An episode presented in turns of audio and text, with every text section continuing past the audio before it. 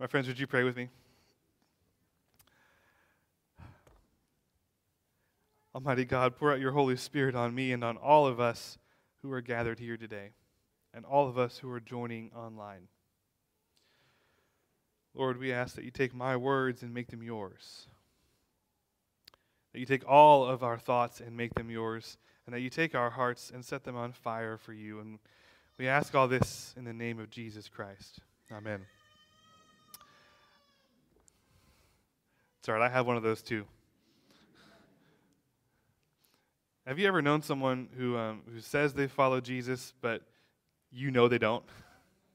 Whoa, that was wow, that's a good response.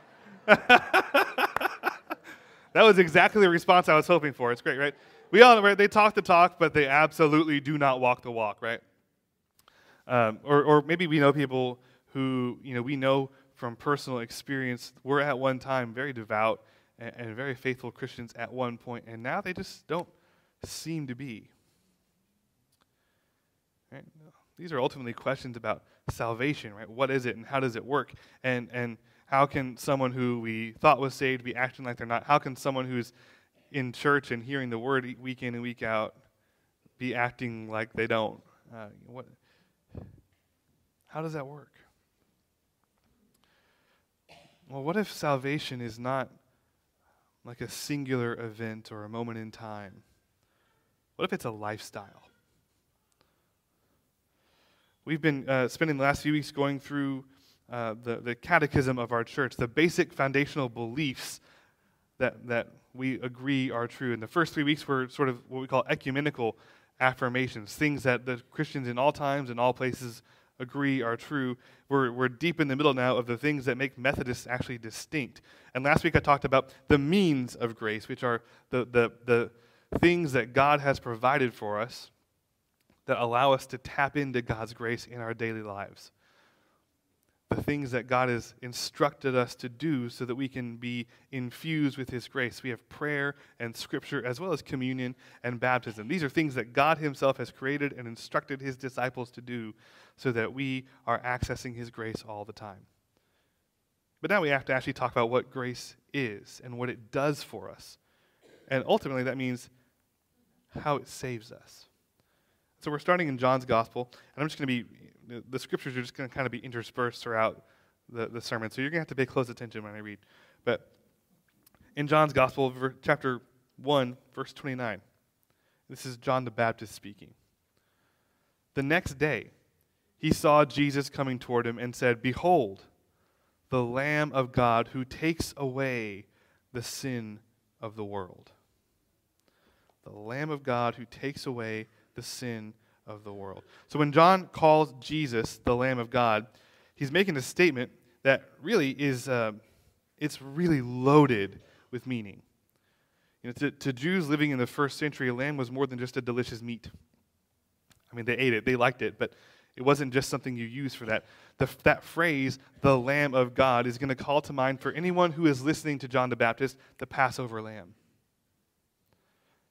Because in Egypt, when God sent the angel of death to strike down all the firstborn, the Hebrews were instructed to take a lamb and kill it and spread its blood around their doors and to eat the lamb that night. All so that the angel of death will pass over them. Now, do you catch all the symbolism there that's carried over into Christian belief? The blood of the lamb saves us from death eating the lamb nourishes the people for the journey that comes immediately after they're saved from death. But that phrase also brings to mind for any of John's listeners this image from Isaiah 53, verse 7. This isn't going to be up on the screens. He was oppressed and he was afflicted, yet he opened not his mouth. Like a lamb that is led to the slaughter and like a sheep that before its shearers is silent, so he opened not his mouth. Now, John the Baptist says all this before Jesus is arrested and crucified. He's telling everyone right from the very beginning of his gospel how this is all going to end. And the reason for all of that, the reason he says that, the reason that's how it's going to play out, is explained in John 3:16, but you have to keep reading a little bit. It's 3:16 through 18. For God so loved the world that he gave his only son, that whoever believes in him should not perish but have eternal life. For God did not send his son into the world to condemn the world, but in order that the world might be saved through him. Whoever believes in him is not condemned, but whoever does not believe is condemned already because he has not believed in the name of the only Son of God. God so loved the world that he would stop at nothing to save it. And it's important that we pause for a second and recognize what the text actually says, because all too often we hear it as, uh, For God so loved the human race, or For God so loved the, the Christians, or For God so loved the Americans, or since we're in Corpus, God so loved the Texans, right? Um, we hear it as being really specific towards us. But what it says is, For God so loved the world, which implies all of us, but it also implies all of His creation. Everything He made, every animal, every plant, every rock, every grain of sand, God created it all. And if you pay attention when you read Genesis, you'll notice He calls all those things good, but He does not call us good. We are the only part of God's creation that is not singled out as being good when we're made. What happens is God creates the people, and then he steps back. After he gives us our instructions, take care of my creation, and then he steps back. And he calls all of creation good. And it's not because God doesn't love us or God doesn't think that the humans that he made are, are good. They still are at that point. But it's because that omission will always remind us that we're not as special as we think we are. Our goodness is not independent. Our goodness is tied to the rest of God's creation, and specifically, it's tied to how we are fulfilling God's original commandment to care for the rest of His creation because God loves the whole of His creation, and our failure to follow God has imperiled the whole of His creation. We're meant to be the link between God and all the other things that He has made. Our job, our whole reason for existing, is to be the channels through which God's wisdom and order and goodness flow into the world that He has made. So when we fail, we cut off the whole of creation from its Creator. For God so loved the world that he sent his only Son. See, we're not saved from sin so we can leave the world behind. We are saved from sin for God's purposes. We're saved precisely so that we can begin to do what we were created to do, which means salvation is not complete for any of us until Jesus comes back. Salvation can't be one moment in which we pledge ourselves to Jesus. It can't be one prayer of repentance we, we pray one time in response to his saving grace.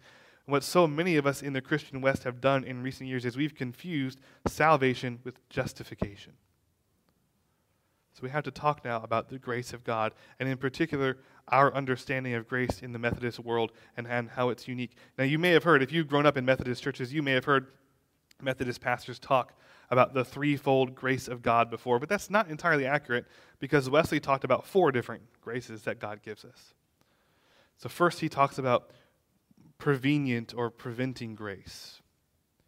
This is the grace that God extends to all people everywhere, whether they're believers or not.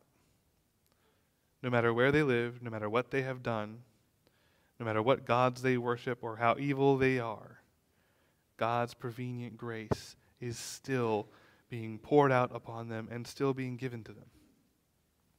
This is the grace that calls us back to God, the grace of God that works against human nature.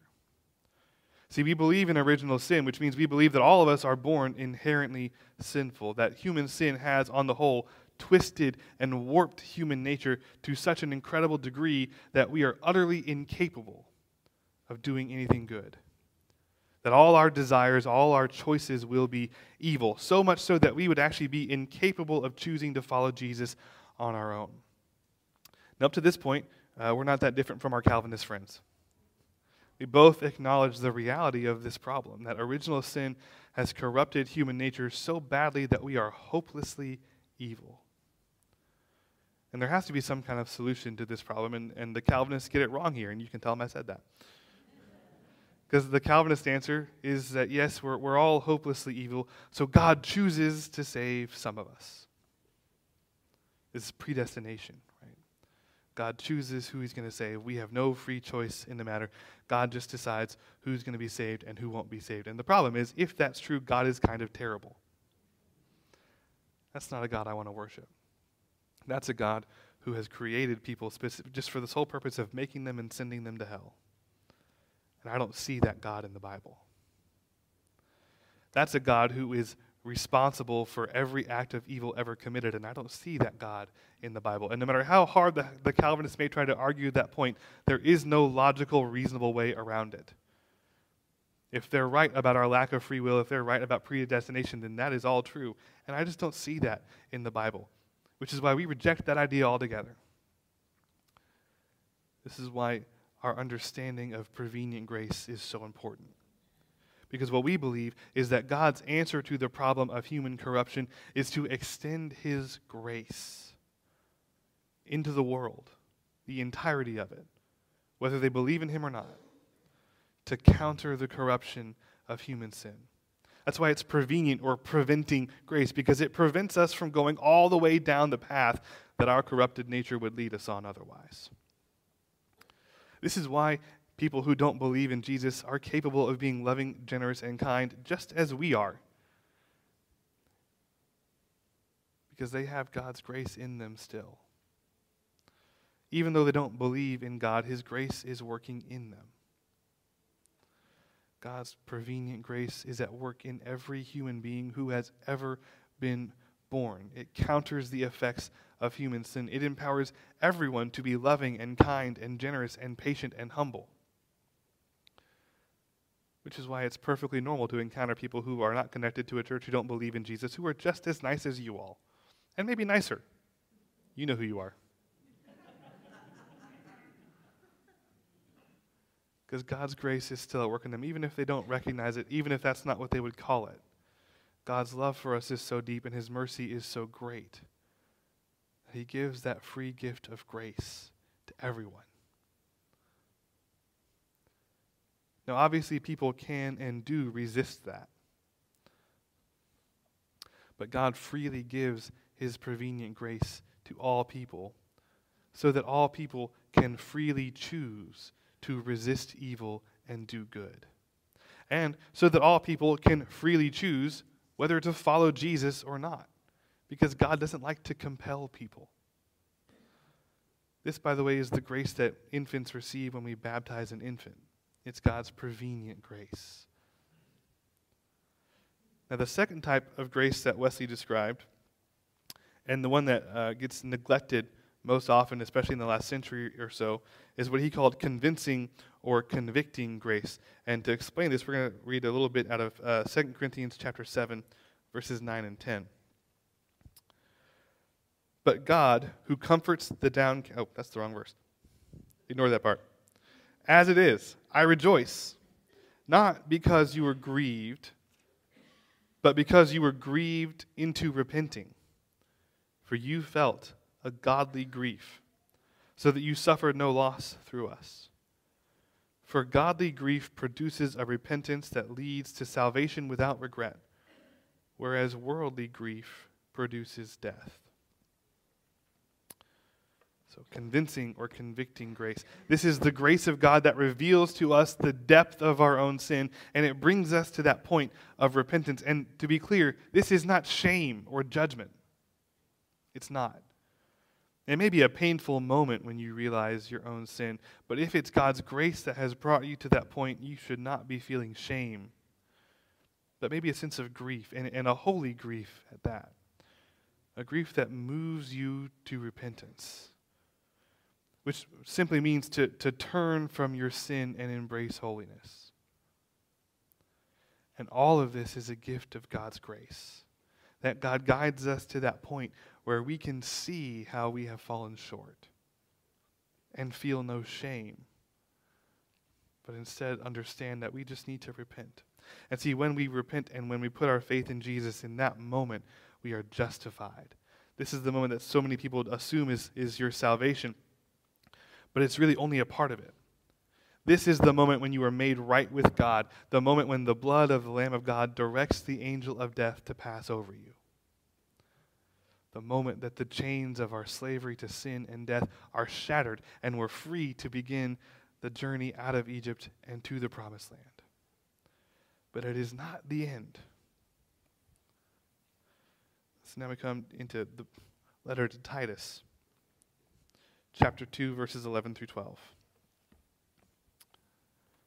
For the grace of God has appeared, bringing salvation for all people, training us to renounce ungodliness and worldly passions and to live self controlled, upright, and godly lives in the present age. So when we are justified, now we receive sanctifying grace, the grace that makes us holy the training of the Holy Spirit. Because salvation is a journey. When God set the Hebrews free from slavery in Egypt, that was just the beginning of their long journey to the promised land. And along the way, He was constantly teaching them what it meant to follow Him, what it meant to be His people, what it meant to be holy, and to trust in Him.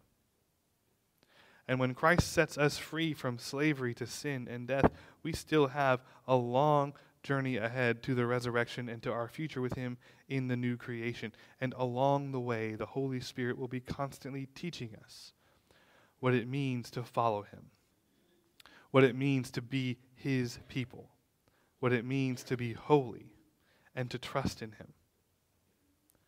And we have to keep choosing Him. One of the most important lessons that any couple has to learn uh, is that love is not an emotion. You don't feel it. Love is a choice that you make.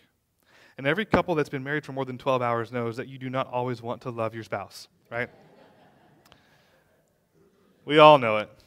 It happens, right? There are plenty of days when you wake up and you don't like your spouse very much. You wish they weren't lying in bed next to you, right? Y'all are laughing too hard at that one. Um, on those days, you have to choose to love them anyway.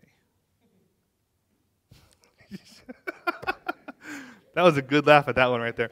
Right? You have to choose to love them anyway. And to stay married, you have to choose to love them every day, again and again and again, even on days you don't want to.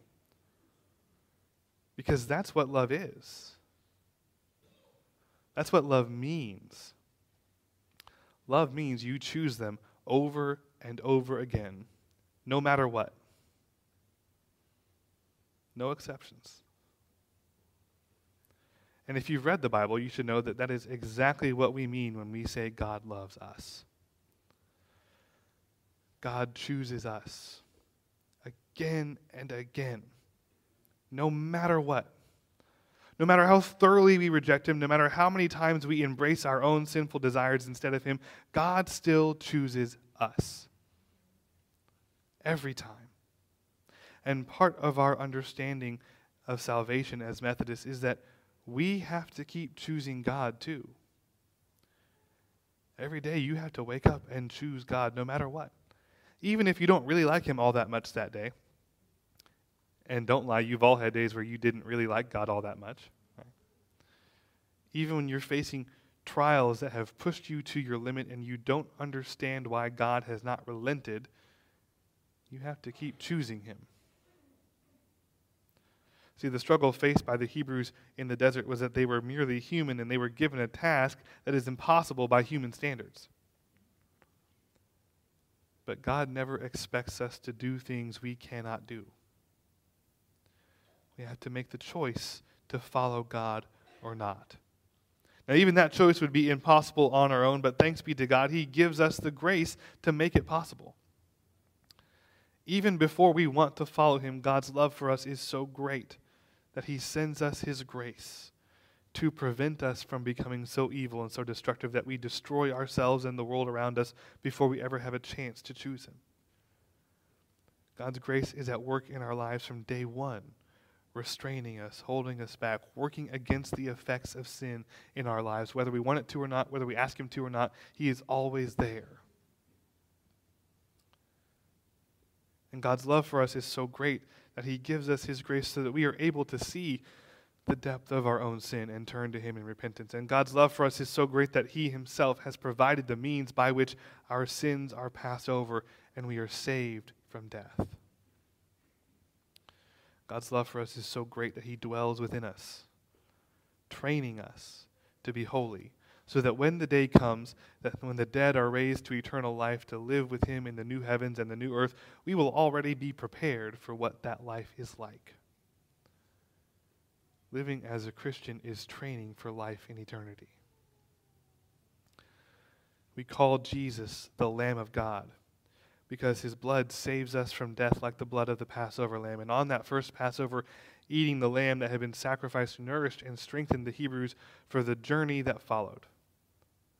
And for us, eating the Lord's Supper infuses us with God's sanctifying grace, which nourishes and strengthens us for the journey of faith. See, God's thought of everything, and He's provided everything. Now, we're always free to reject God if we so choose.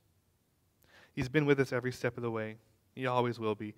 Every aspect of our salvation is an act of God. The only thing He doesn't do for us is make the choice. And it's a choice that we have to keep making every day. We have to keep choosing God because we're all free to choose or reject God every day. He won't hold you against your will. If you don't want Him, He'll let you go.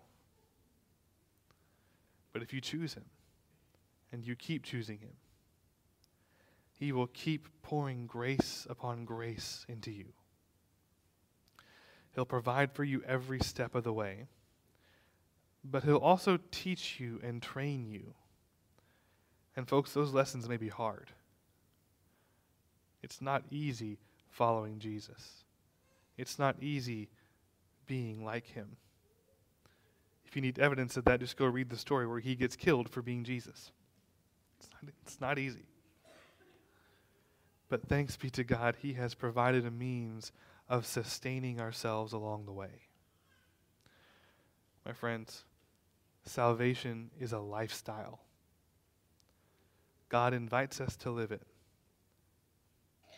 He invites us to confess our sins and come to his table and eat the meal that sustains us as we follow him. In the name of God, Father, Son, and Holy Spirit, amen.